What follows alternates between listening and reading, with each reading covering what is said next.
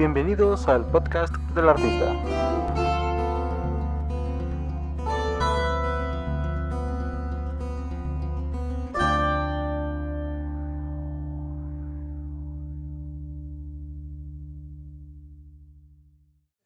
Y por eso es que también, ah, o sea, es, todo, todo un caso, ¿no? Yo, yo siento que está muy viciada las cosas y me, me da mucha tristeza porque es que yo siento que en México en general es un talento increíblemente tremendo para todo. Tan así que tenemos, simplemente en Guadalajara tienes bandas haciendo Balkan y suena Balkan, o sea, date cuenta, y ni siquiera viven allá del otro lado del mundo donde se hace. Entonces hay muchísimo talento para todo, pero el, el, no permitirnos ver la música como un producto también y como una industria es lo que ha estado estancando las cosas. Es lo que yo vi en diferencia allá. Allá no, no existe ese problema, o sea, los artistas se ocupan de hacer su arte, de hacer su música, pero también hay quien se ocupa de venderlo y no está mal, para nada, ¿no? Es, la organización es muy, muy, muy diferente, o sea, yo me quedé así de, ah, o sea, aquí no he estado en un festival, para poder comparar el, el, Folk Music Festival con un festival mexicano, tendría yo que haber estado en un Viva Latino, en un Machaca, en un Pal Norte, en algo así demasiado pro, ¿no? Yo he estado en festivales más pequeños, pero había cosas que, yo decía así como de que, wow, no manches, como por ejemplo que tú llegabas y tú habías mandado tu stage plot y habías mandado tu backline y el, todo lo que necesitabas y la otra cosa que no me acuerdo cómo se llama, que es como una lista, el input list para la consola, todo, y tú llegabas y los ingenieros la tenían impresa en una carpeta. Y llegaban y te decían, es tu backline, ¿cierto? Sí, perfecto, yo me encargo. Y acomodaban absolutamente todo. Yo pedí, o sea, te mandaban una lista de, dime exactamente qué necesitas para tocar. Y uno así de, es que no me quiero ver rockstar, ¿cómo voy a pedir ese amplificador? Y nos valió y pedimos, y los amplis que pedimos ahí estaban. Y los micrófonos que pedí ahí estaban. Y la organización, o sea, deja tú de, de, del, del, equipo, la organización para las cosas. ¿Me explico? Y de repente era así como de que, oye, ¿dónde está? ¿Quién es tu tour manager? Nosotros, oh, perfecto. Y le hablaban a otro voluntario, hey, ¿puedes encargarte? Y ya se dirigía contigo, ¿y qué necesitas? O sea, era, era muy organizado todo. Imagínate que llegamos y llegamos pues, aeropuerto y demás, siempre llegas con un desperfecto, ¿verdad? El, el contrabajo se le quebró una clavija este, y la guitarra llegó descalibrada, una de las guitarras, ¿no? Entonces llegamos y habían contratado un laudero y técnico para darle mantenimiento a cualquier cosa que se te ofreciera. Entonces nosotros no nos, no nos dimos cuenta, de la clavija sí, tratamos de comprarla en Vancouver, pero era muy difícil y no, no, no encontramos una clavija que le quedara, no había mucho tiempo de ir a muchas este, tiendas de música, ¿no? Entonces de la clavija avisamos en cuanto llegamos al festival, porque llegamos el segundo día y ya se estaban ocupando de conseguirla. De la guitarra, este, no sabíamos si la podían arreglar ahí o no y fue muy complicado, o sea, medio la, la arreglamos, fue muy complicada la primera tocada, la verdad. Pero no inventes, bajando del escenario ya había ahí un cochecito y estaban unas personas y ya estaban esperándonos para llevar los instrumentos al técnico. Entonces se fue Raúl y se fue, llegaron, explicaron, el señor ya tenía la pieza, arreglaron los instrumentos y no hubo ninguna bronca. Y ya fue así como, despreocúpense, váyanse y nosotros les llamamos cuando ya esté todo listo. ¿Sean artistas? Exacto. Sean rockstars, no, no es cierto. Disfruten el festival. Sí, o sea, disfruten y ya está. Y sí, después ya nos buscaron, oye, tu instrumento ya está listo, que si puedes. Ah, ya. Entonces había como que muchos, muchos detalles en la organización así muy, muy, muy brutales, ¿no? En, en, general y al platicar con los músicos, o sea, era, es, es ahí donde yo dije, sí se puede vivir totalmente de la música original y que nadie me diga lo contrario. Tal vez no lo consiga en Guadalajara, pero sí se puede. Porque de repente eran, la mayoría de los proyectos obviamente era música original. Entonces, uh, me marcó mucho, muchísimo Sarah Shook and the D-Summers porque yo ya escuchaba su música, entonces pues sí me volví loca cuando me enteré que íbamos a estar en el mismo festival. Imagínate cuando vi la lista, íbamos a estar en el mismo escenario así seguiditas, ¿no? Eh, bajando ella y subiendo yo, entonces en lo que sí. Pero fue así como de, eh, eh, eh, ¿por qué llegas hasta ahorita? Ah, y ella iba llegando en avión de otra parte y tenía que regresar en avión a Estados Unidos porque ya la estaban esperando en el estudio y de ahí se iba de gira a otro lado. Entonces todo el mundo estaba así, todos nos preguntaban, ¿y aquí a dónde van? ¿Van a ir a Calgary? ¿Van a ir a Estados Unidos? ¿Van a Seattle? ¿Qué tienen? Y nosotros decimos, a Guadalajara. De regreso a Guadalajara. De regreso. Oh, ok, no, está perfecto. Todo el mundo estaba de gira todo el tiempo, con todo pagado. Nadie era rockstar A nadie se le subió por hacer de su música un producto. Todos eran ultra mega profesionales en sus cosas. Los veías tocar era una cosa increíble, ¿no? Todo. Lo cuidado que estaba. Todo, o sea, era impactante, es una cosa muy padre. Y no quiero decir que no lo veo en México, sino que en México veo que realmente estamos solos en muchos aspectos y los músicos tenemos que ocuparnos de muchas cosas que no deberíamos. Eh, por todo por toda esta situación de que no hemos eh, logrado consolidar una industria de que te hacen creer que para que puedas pertenecer a una industria de la música tienes que hacer eh, la música que está de moda lo más comercial y venderte totalmente y no es así no es así no o sea todo de todo se puede hacer un producto inclusive del punk se puede hacer un producto porque yo ya lo vi y funciona y está padre. Me, me gustaría un montón que eso pasara acá sabes que nos gritáramos de tanta como dicen, chaqueta mental y tanta tripiadera y tanto prejuicio y cliché y neta estuviéramos enfocados, perdón la palabra, en chingarle a lo bruto y en tratar de hacer las cosas lo más profesional posible, de la mejor forma posible dentro de nuestras posibilidades. Todo el tiempo y de quitarnos eso de la cabeza de es que ya se le subió, es que es un rockstar, es que como tiene un mes y tiene un manager, es que este nada más hizo esto y ya, es que ese organizador, ay no, es que yo le estoy haciendo un paro a la banda por venir a tocar, eso es algo que siempre pasa y que no, no debe existir. Yo te estoy prestando el foro para que vengas, ay sí, todo tu consumo, ¿qué? ¿No? O sea, no nos hagamos. Debe de haber ese respeto hacia el arte desde ese sentido, de verla como algo que se tiene que hacer de la forma correcta, ¿no? Entonces, pero pues es así. Ah, espero que, que, algún día, algún día lo vean mis ojos. o por lo menos que pase aquí en México, sí. ¿no? Uh -huh. y, y, podemos seguir platicando de eso porque es muy diferente lo que pasa aquí en Guadalajara, lo que pasa en la Ciudad de México. Uh, sí. que hasta en lugares que mucha gente no quiere ir a tocar porque piensa que son lugares pequeños, pero que le da mucha apertura inclusive a, a cosas originales, ¿no? Uh -huh. Ahorita hay, hay, muchas bandas que de repente me dicen, no, es que vamos a ir a Aguascalientes. Y, ¿Cómo que vas a Aguascalientes, no? Y, y, como dices, uno piensa, vete a Monterrey, vete a la Ciudad de México, vete a lugares donde te van a tratar mejor, te, te van a pagar mucho. Y veo que van a, compañeros, van a Aguascalientes y dicen, no, es que nos van a pagar, viático, nos van a pagar una lana, nos van a pagar la gira, nos van a pagar esto, esto, esto, esto. Exacto. Cosas que no me están dando aquí. Entonces, Exacto. por eso me voy a ir a Aguascalientes. ¿Sí? Y de Aguascalientes, ¿a dónde te vas? Me voy a ir a Querétaro. Te vas a ir a Querétaro. Y porque le pasa lo mismo, ¿no? Es que tienes que buscar en dónde te valoren, en dónde valoren tu producto. Esa es la forma en la que tú vas a crecer. Eh, una vez eh, vi que alguien publicó en, Facebook, todos están buscando tocar en el festival y que los vean, pero nadie se preocupa, ¿no? Es también otro cliché bien grande, que creen que porque uno aspira a hacer algo de una dimensión muy grande, ya te quieres rockstarear y no, es que es todo el trabajo que conlleva llegar allá, ¿no? Entonces, vete, siempre vete a, así como que a donde, a donde valoren y a donde aprecien. Eso es lo que hacen, fue lo que yo dije. Rayos, eso es lo que hacen todos estos músicos que están aquí. Van a donde les pagan, a donde están las buenas condiciones, a donde dicen, ¿sabes qué onda? Tú vienes a tocar acá, bueno, ¿qué me pides? Esto, ok, te ofrezco esto, llegamos a un acuerdo y va, se hace y vas y tocas súper a gusto en un lugar chido, con público que compra tu mercancía, porque realmente le está interesando y te dan tu paga y no le pierdes y lo haces. Y después todo eso te lleva a las cosas más grandes. Tal vez es cierto, no es, no es como que de, de un jalón ya, ah, como todos cuando empezamos, ¿no? Yo quiero estar en un Vive Latino algún día. Yo también lo dije, ¿cómo no? Tal vez todavía lo quiero. Pero es todo lo que conlleva prepararte para llegar ahí, no solo como llegar al... No, y hay, y hay gente que dice, no, a mí no me interesa ir al Vive Latino. Mm, y también, está bien. No, pues, un, un, un ejemplo, eh, un compañero eh, Alex Luis, que estuvo mucho tiempo con Tapatíos de Bahía y con ah, Johnny Bob Trio. Dice, no, es que nosotros ya tocamos este, en, el mismo escenario, en el mismo escenario que Cuca, en el, en el, Vive Latino, y estuvimos aquí, acá, acá. Oye, ¿cómo te pagaron? No, no me pagaron. Eso está... ¿Me explico? No, no, O sea, no, no, no me pagaron. Entonces, ¿qué? y de repente hasta que los invitaron a un festival de, de jazz, creo que en Chihuahua o en. Coahuila, no me acuerdo de dónde.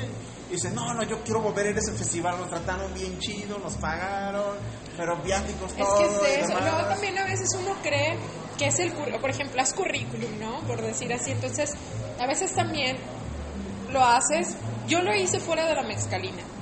Con la mezcalina no. Siempre entre todos, este, es lo chido de cuando es un equipo y no piensas como que tú solo todo, todo el tiempo, ¿no? Entre todos siempre fue así de, no, ni madres, vamos a tratar de, de hacer lo mejor que podamos. Pero eso de, de repente, ah, ve a cantar con cierta persona porque es súper famoso, o ve a hacer esto porque es súper famoso. ¿Sabes qué? Que yo fui y no me sirvió de nada. Me sirvió como experiencia propia para aprender, pero no me pagaron y después yo me doy cuenta de que sí cobraban y fue así como de que, ah, pues ahí quedó, fue el momento y ya, ¿no? Entonces, a veces también nos hacen creer que de repente tener en una carpeta tocó con Cuca, tocó con tal, tal, tal, tal, tal, tal, tal, tal, tal, tal, ya, lo va a ver un festival y va a decir, wow, sí, vente, no, el festival te va a oír, te va a ver, va a ver tu video, ¿me explico? Si no gusta, si no entras, si hay una sola persona dentro de las de los que están escogiendo que dicen no, no y ya, ¿qué más da si eres este súper famosísimo y ya recorriste toda Europa? ¿Sí me explico? O sea, entonces, por ejemplo, te voy a poner un ejemplo. El año pasado, ¿fue el año pasado? ¿O fue este? El año pasado en diciembre, en el Barra de Piedra hicieron una posada. Abrimos para Big Javi y los Tenampa. Vino a tocar vocalista de Inspector. Sí me pagaron, como no. Este, eso sí, hasta eso ellos, los organizadores, eh, nos escucharon en una tocada ahí que estuvimos en, por, por, por una asociación que se llama Cráneo Multicultural. Y nos escuchó y dijo, ¿sabes qué onda? Va a venir a tocar Big Javi, hay que arreglarnos. Este, ¿Cuánto me pides? Y ya vemos, ¿no? Entonces, qué bonito. qué bonito. Entonces ya llegamos a un precio con él, me pagaron por ir, tocamos padrísimo, este, convivir con él y todo. Pero ¿sabes cu- cuántas personas me han dicho, wow, es que tocó con Big Javi los Tenampa, por favor ven y toca? Ninguna. En Vancouver ni siquiera me preguntaron eso, o sea, yo creo que tal vez ni si, o sea, en- en- por ejemplo, en ese festival, Tú ven, toca. Sí. ¿Gustas? va. ¿No gustas? Va. E- ese festival, por ejemplo, pues uno que no sabía ni nada, o sea, de, de verdad yo, yo agradezco mucho a Debbie Salmonsen, que fue la, la que produjo todo, la, la paciencia que nos tuvo, porque pues uno no sabía qué onda, ¿no? Cómo se trabajaba. Entonces, nosotros escribimos y con ella y yo creo que, pues no sé, le dio ternura, una cosa así. Le mandamos un video y le gustó y nos contestó y dijo, ¿sabes qué? Tienes que mandar una reseña, tienes que mandar esto y esto y esto tal día. Así, primero de octubre, nunca lo voy a olvidar. Ya lo volvimos a enviar y nosotros tuvimos la suerte, fue una suerte porque nunca tratas directamente tú con el productor del festival, de poder tratar con ella por azares del destino y que ella nos escuchara. Ella solamente escuchó la música, vio los videos y dijo, encajan, va. Nunca me preguntó de, ¿has tocado con Big Javi, los Tenampa? ¿Has tocado con...? No, o sea, a, a mí eso me sirvió, que qué chido la, la experiencia, imagínate, de, de compartir el escenario con Big Javi, que fue uno de los cantantes que yo escuchaba desde mi adolescencia con Inspector, y para mí fue una cosa tremenda, hermosa y súper emocionante, y platicar con él y que te escuchara y te dijera cosas bonitas, pues estuvo bien chingón, y también estuvo bien chingón que me pagaran y que me di mi lugar como banda. ¿Me explico? Que, que yo llegué, que dije, ah, mira, puedo llegar a tal hora, necesito estas condiciones de trabajo y que disfruté mi trabajo arriba del escenario. Entonces, si se siente bonito compartir el escenario con una banda grande, imagínate lo que se siente subir y decir, ah, mira, y aquí está para la gas, y toma, aquí está para ti y para ti también. Es otra cosa, ¿no? Y es, es eso, es nada más aprender a exigir lo que a uno le corresponde. No más ni menos, digo, tampoco yo fui a Barra de Piedra y le dije, te voy a cobrar 16 mil por una hora, pues no. uno es consciente, ¿no? Pero es, es nomás eso, como que el darse su... Digo, también hay bandas que lo hacen de gratis y para ellos les funciona, si está chido, pues adelante, qué bien, ¿no? Pero es que no, a mí me pesa porque a veces veo proyectos tocando hermoso, una calidad increíble y me doy cuenta de que no les dan nada y eso a mí me molesta, ¿no? Este, porque, porque digo, oye, ¿qué te pasa? O sea, es a lo mejor una banda local, pero está tocando muchísimo mejor que cualquier otra persona podría hacerlo, que cualquier banda de fuera que te traigas. ¿Y por qué? ¿Por qué no le pagas? Pero pues, yo podría pelearme con medio mundo todo el tiempo y no funcionaría. Creo que el contrario sería mal para mí, ¿no? No, es que realmente has hecho bien tu trabajo y tu, y tu calidad habla completamente por ti. Gracias.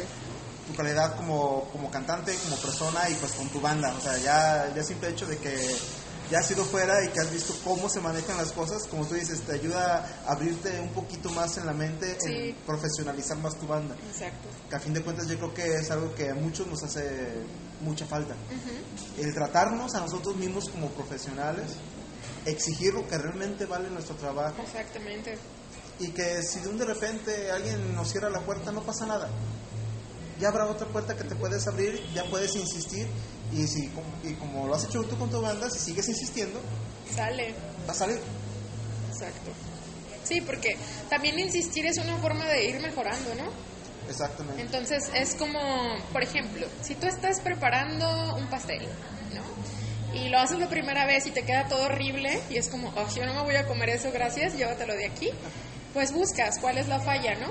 Porque vas a insistir en que esa persona se lo coma. Entonces dices, ah, bueno, es que pues tal vez no es tanta harina y quedó duro, ¿no? Entonces, no, sé hacer pasteles, pero un ejemplo, ¿no? Entonces ya va- vas y le quitas y vas, ya sabes que está un poquito mejor, pero todavía no. Bueno, vas y así hasta que lo mejoras y te queda un pastel súper riquísimo y se lo come. Es lo mismo, a veces uno no tiene el nivel, francamente, para tocar en ciertas cosas o para que te contraten en ciertas cosas. Y está bien. No todos vamos a tener el mega nivel desde el principio. Hay quienes sí lo tienen, qué padre, no a todos nos pasa, ¿no? Entonces, pero no por eso te vas a anim- desanimar y vas a decir, ya no voy a hacer nada. O, ay, es que el evento está vendido, ¿no? Ay, un payola. No, vete a tu casa, fíjate en las bandas que tocan ahí, qué nivel traen, la calidad que traen, y entonces trabaja por llegar o a lo mejor más lejos por darle, ¿no?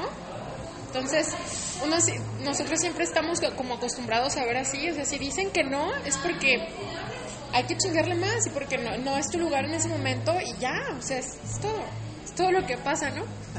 No hay más. Entonces, y, y está tan acostumbrado uno a pensar en eso que yo ahora que fui a Canadá, pensé eso. Y a pesar de que ya estaba allí, o sea, fue así como de que, ah, qué padre.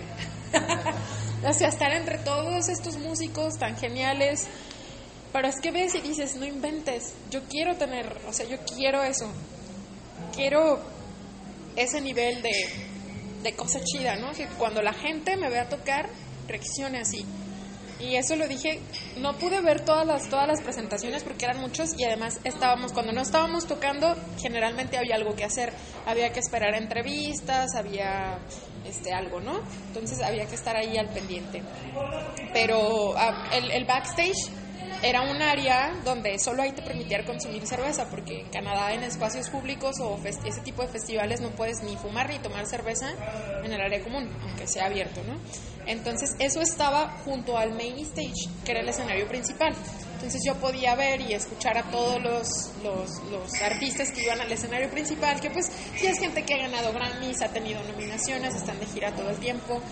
Y, más aparte, pues con los que me tocó com- compartir el escenario en los workshops, que uno fue el workshop que les platico y el otro fue con Tal National, que era una banda de música africana muy pasada de lanza. Este, y lo ves, y ve- veía el main stage, o sea, y ves cómo se mueve la gente y lo que hacen allá arriba y dices, ah, así, así mero, ¿no? Entonces te vienes como con esa mentalidad de trabajar por alcanzar ese, ese nivel y creo que eso es la persistencia, eso es la constancia y eso es lo que yo he experimentado que a nosotros nos funciona y poquito o mucho lo que hemos hecho, pero lo hemos hecho gracias a eso y hemos llegado a, o sea, siete años sin cansarnos, gracias a eso, pues, a la constancia y persistencia. Y lo mismo no me, no me ha pasado allá. Yo he, visto tocar bandas como Docambé, por ejemplo, o, como muchos amigos míos que yo los veo tocar y digo, eso quiero, así, así de afinado, así de bien los tiempos, sin fallas de nada.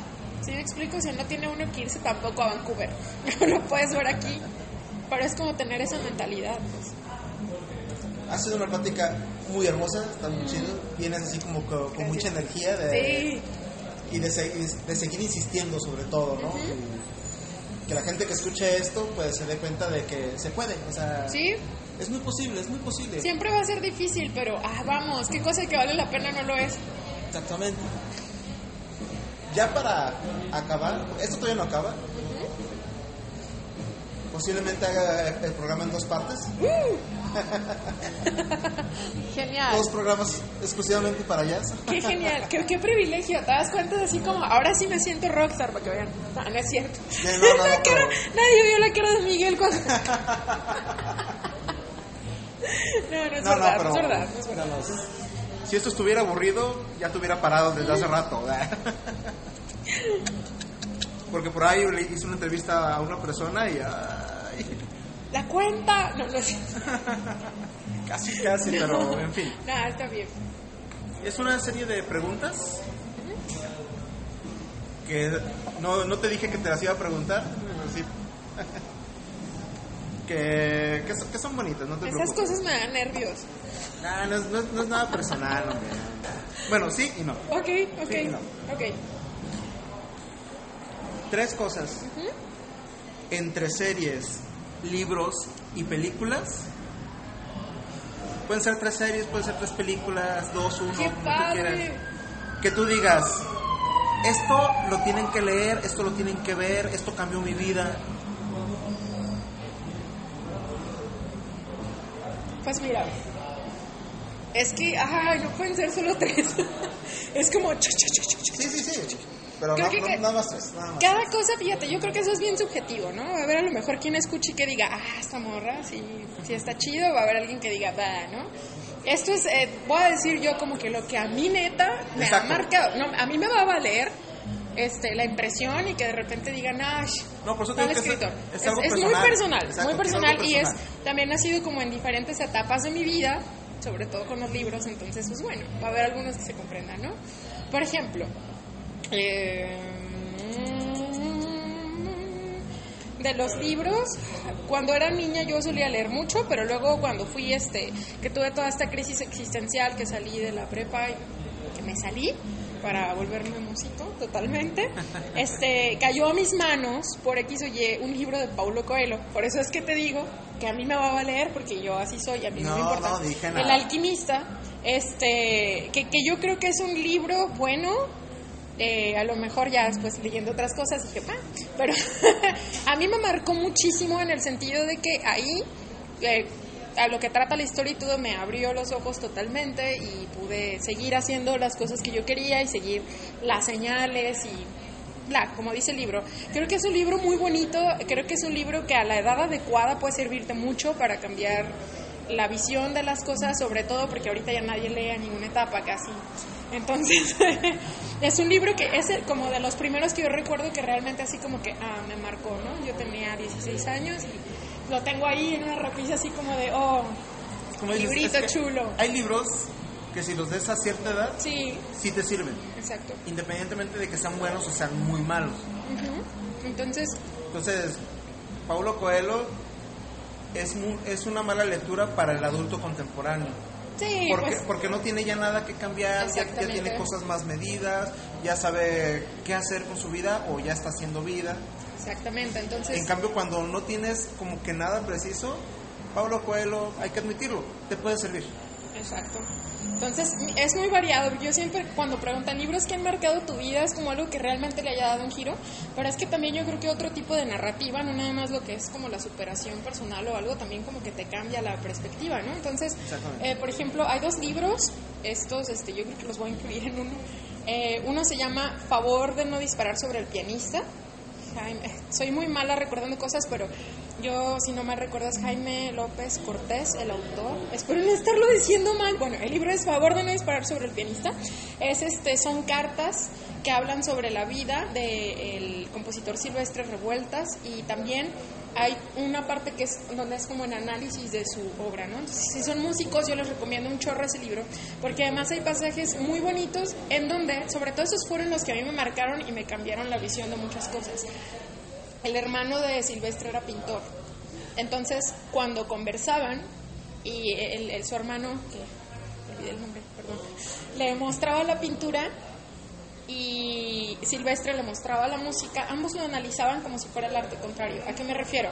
Él veía la pintura y decía, es que este matice de azules es como una cadencia y, y- y aquí es como esta combinación de acordes y es que esto me recuerda a tal tonalidad. Y entonces esa perspectiva que te da ese libro de ver la música realmente como un arte profundo y cómo puede tener conexión con la pintura o con, un libro o con cualquier otra cosa y lo puedes analizar de la misma forma, es, es padre porque te das cuenta de cómo todo está conectado entre sí, ¿no?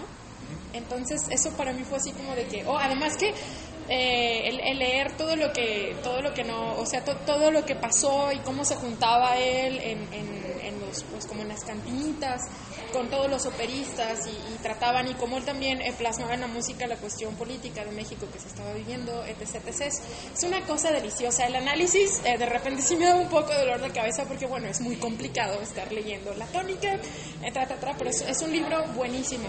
Se llama así precisamente porque ese letrero estaba pegado en el piano de la cantina que él visitaba y como se armaban las balaceras, pues ahí había un letrero que decía a favor de no disparar sobre el pianista.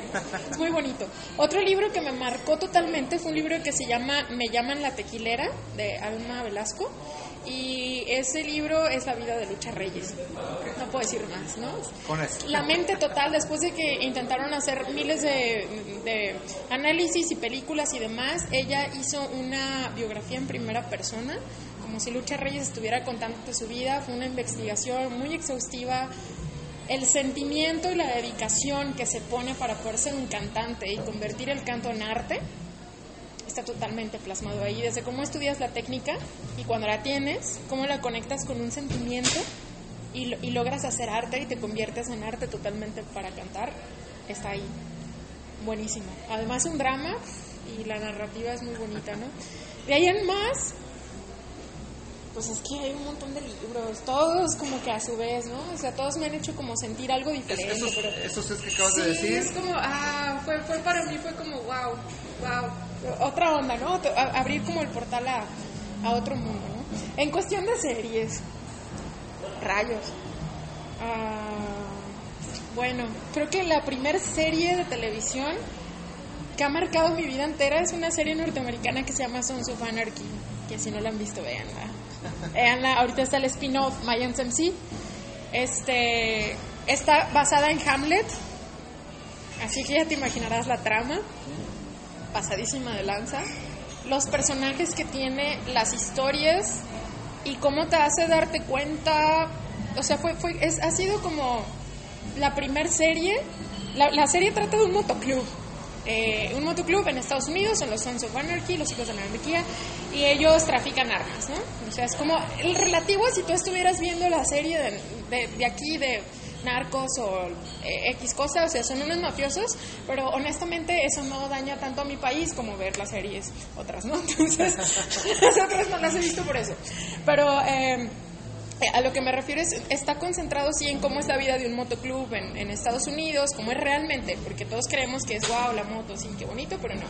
Todo el tráfico que hay atrás, la problemática y la delincuencia, pero sobre todo el drama que se vive ahí, tiene unos personajes increíbles, los diálogos son muy buenos, la historia es buena, no hay una sola temporada que digas, da, solo que el primer capítulo por ahí en lo que arranca está totalmente fuera del cliché de lo que es así como que el biker que todos queremos ver.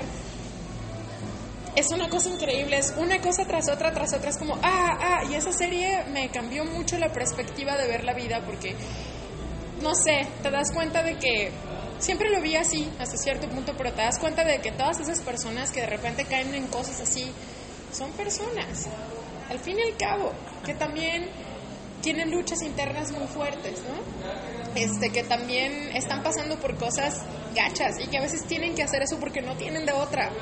Y que es otro mundo totalmente diferente que a veces no alcanzamos a comprender y nos es muy fácil juzgar y demás a las personas, ¿no? Aparte, la música de la serie es una bendita pasada, o sea, increíble, véanla, o sea, es, es, es buenísima, es, es una serie que después... Uh, Stephen King llamó al, a, a Kurt Stewart, productor y creador, y le dijo, ¿sabes qué? Yo quiero salir en tu serie. Así Marilyn Manson lo hizo y salió en, en los últimos capítulos de, la, de de la temporada y bla, bla. Además que es una serie que después hay, hay un motoclub ahí que se llama Mayans MC, dentro de la misma serie, del cual ahora abrieron el spin-off. Y esa serie creo que le empezó a dar apertura a la presencia latina en Estados Unidos dentro de una verdadera serie norteamericana, ¿sabes?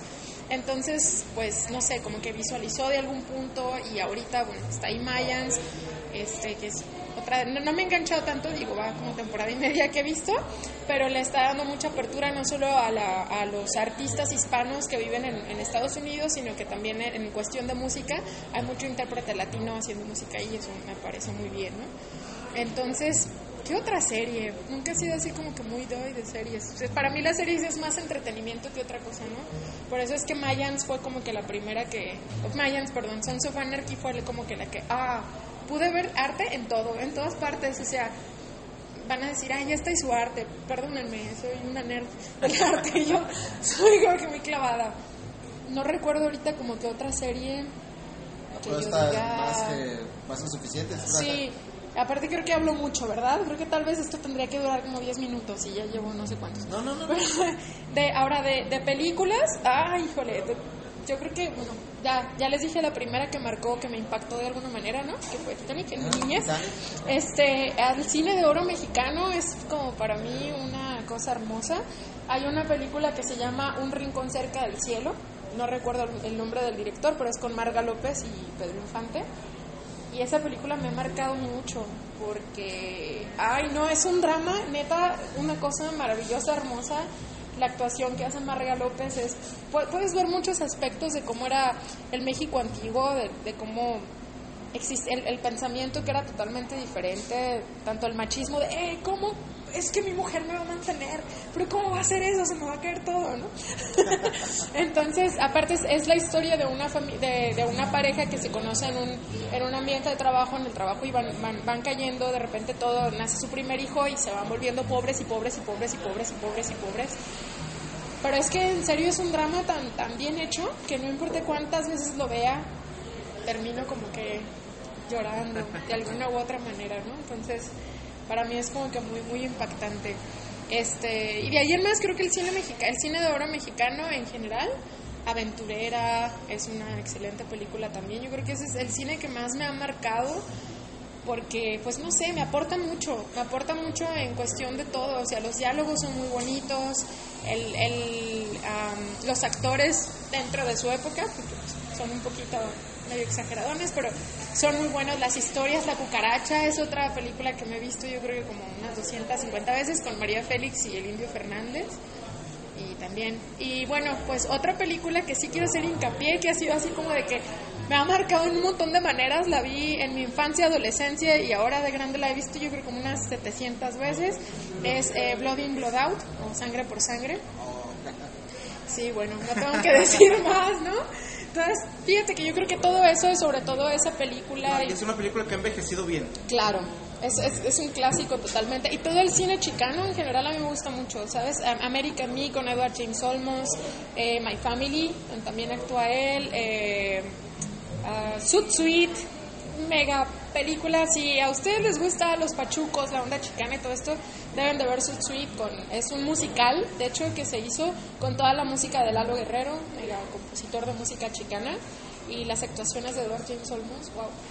Entonces, me, sensibiliza mucho porque mis papás estuvieron, como decimos, de mojados un tiempo en Chicago, en Estados Unidos. Mi papá trabajó allá muchísimo, entonces cuando te cuentan como las anécdotas que pasan, tú no lo puedes sentir tanto porque no estuviste ahí, pero el ver eh, todo lo que pasa a la gente como del otro lado, ahí me ha sensibilizado un montón por el lado de, de, de poder sentir un poco lo que sintió pues mi familia y también la impotencia de ver que, que yo quiero que algún día pues como el país sea lo suficiente para que toda esta gente no tenga que irse armarla en otra parte y, pues no sé también se me hace chido que vi- visibilicen de alguna forma que, que, que, que los hispanos están allá, ¿no? Y, y que también es- son como que parte del país y toda esta cultura nueva que se hizo a partir del, de la fusión entre lo mexicano y lo gabachito, estuvo como que bien sabrosa, ¿no? La siguiente pregunta es igual de difícil.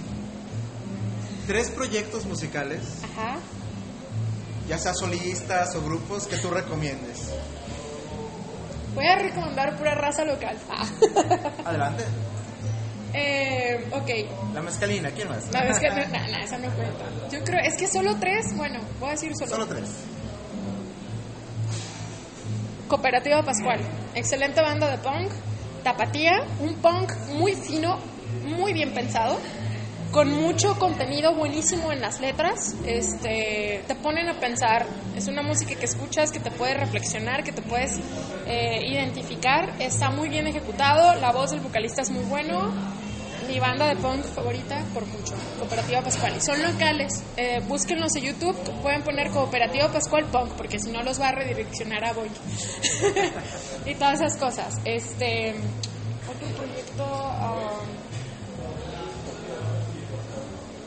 ahora que fui a Canadá, conocí a Stigma, una banda local de Vancouver.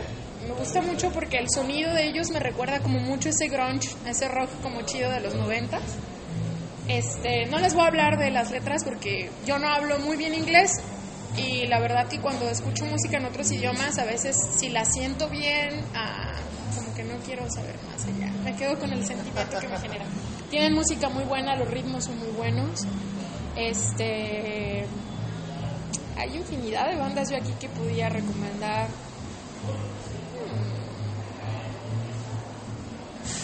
Hmm. Voy a recomendar cuatro. Me voy a brincar tu regla. Adelante.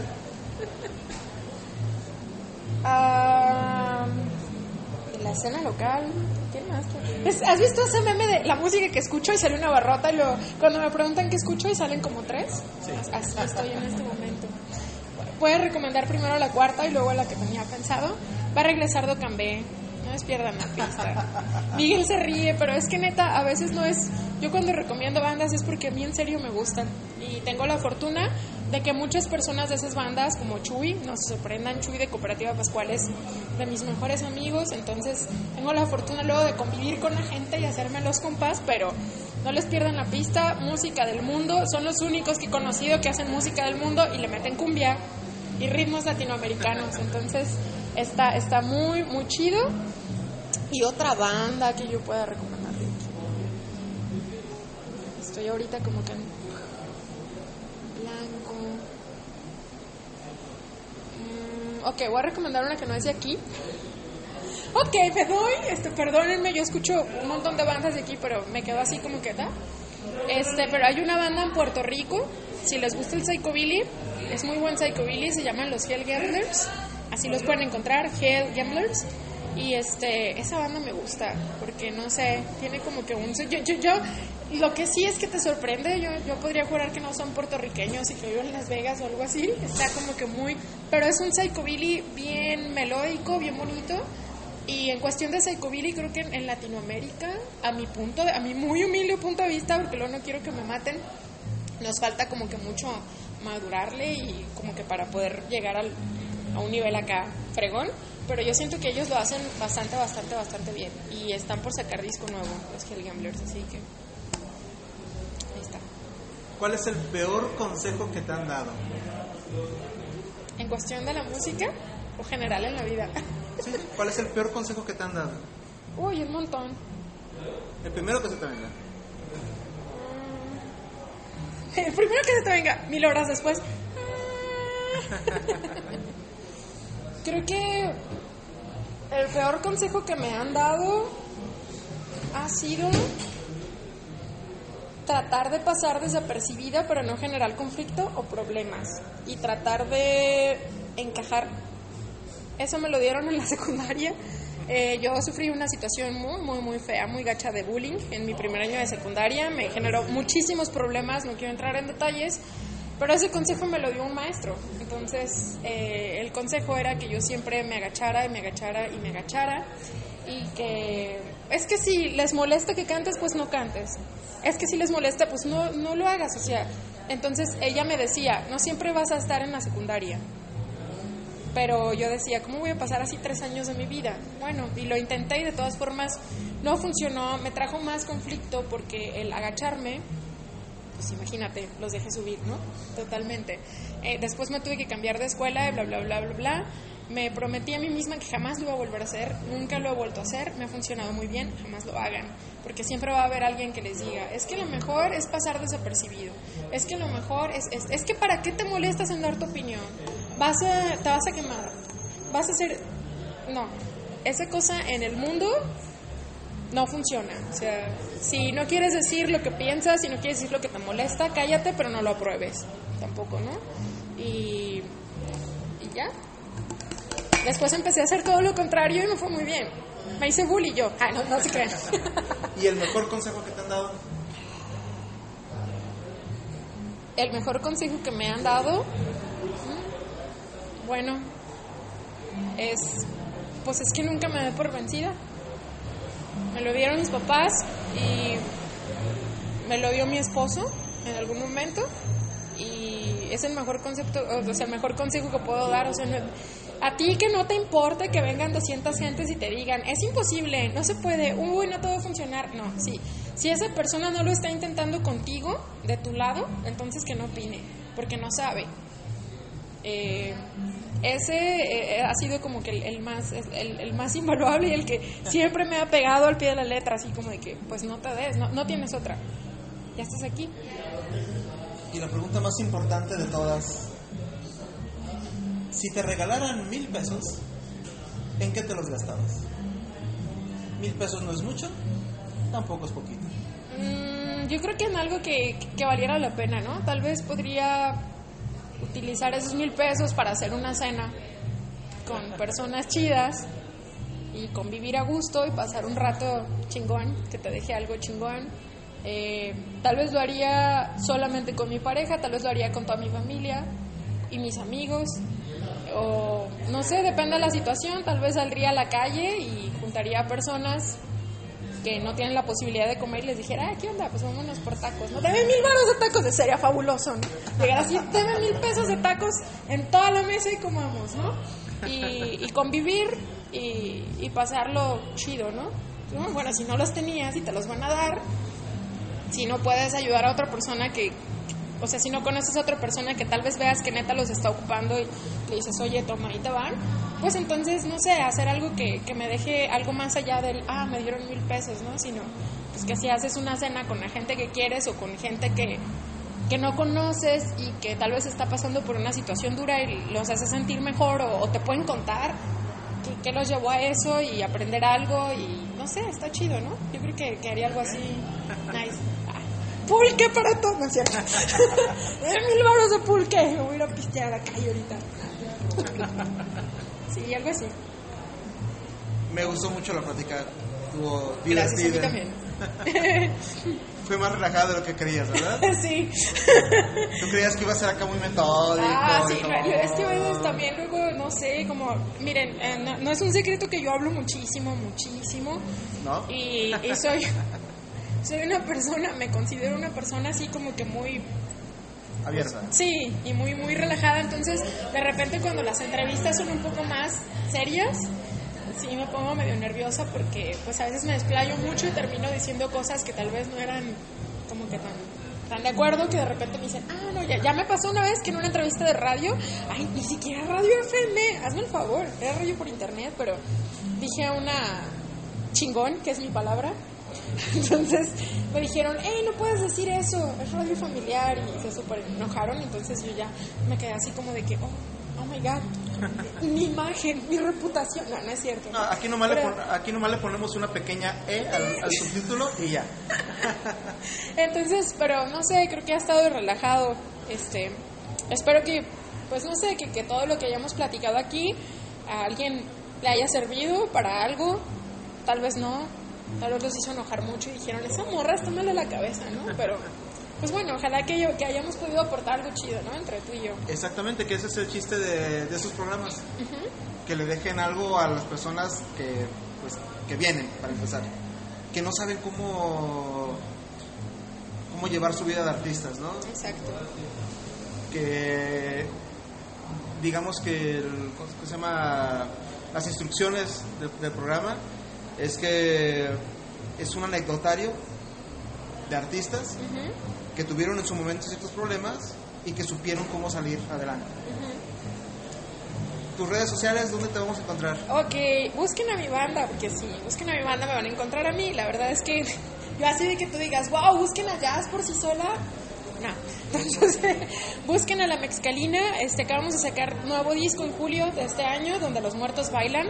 Está disponible en Spotify, iTunes, eh, Deezer, creo que se pronuncia Deezer o Deezer.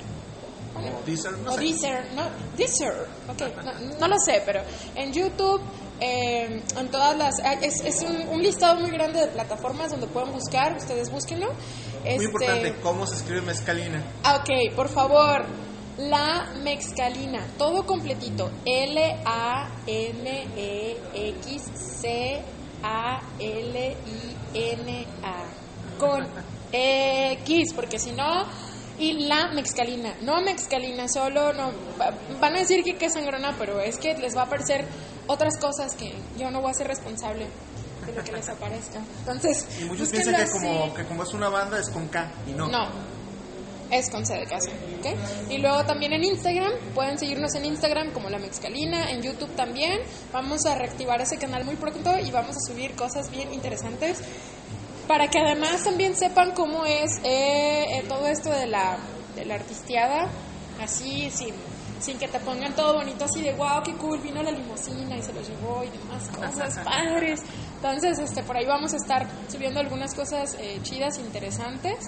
¿En dónde más nos busque? Twitter, no lo, no lo usamos mucho, pero ahí está el Twitter, la Mexcalina también, en todas las redes sociales así, la Mexcalina, con X. ¿Algo Por más que quieras agregar? Nada. Eh, chinguenle. No hay más. O sea, hay que darle. Ya estamos aquí, ya estamos aquí. Digo, no te vas a sentar a. A ver, mira, tengo una. A mí me gusta pensar mucho esto. Que cuando nos morimos, o cuando vamos a morir, ahí antes de despegar al Mictlán, el cielo, eh, cualquier cosa, el Valhalla, o cualquier cosa en la que ustedes crean, o, o a la nada, ¿no? nos vamos a topar de frente con la persona que nosotros hubiéramos podido haber sido. De nosotros depende que cuando lleguemos a ese encuentro vamos a decir, "A huevo, fui mejor que lo que está ahí o le quedé debiendo, ¿no? Entonces, y eso yo creo que da mucho miedo. Así que siempre hay que trabajar por, por ser la mejor versión que podamos ser de nosotros por lograr las cosas que tenemos en mente, que no te importe cuántos años tienes, si tienes mucho o poco dinero o qué tan imposible la gente te pinte que es, todo es relativo. Entonces, trabaja por lo que quieres hacer, preocúpate por lo que quieres hacer, ponle atención a lo que quieres hacer. Tu tiempo es una cosa muy valiosa. Decide en qué lo vas a hacer y hazlo bien. Y si lo vas a malgastar, malgástalo bien también, en algo chido y que te deje, ¿no? Pero vive bien. A eso me refiero con vivir bien, no a que tengas como ah, una vida perfecta, sin lujos, o sea, con lujos y sin problemas, no.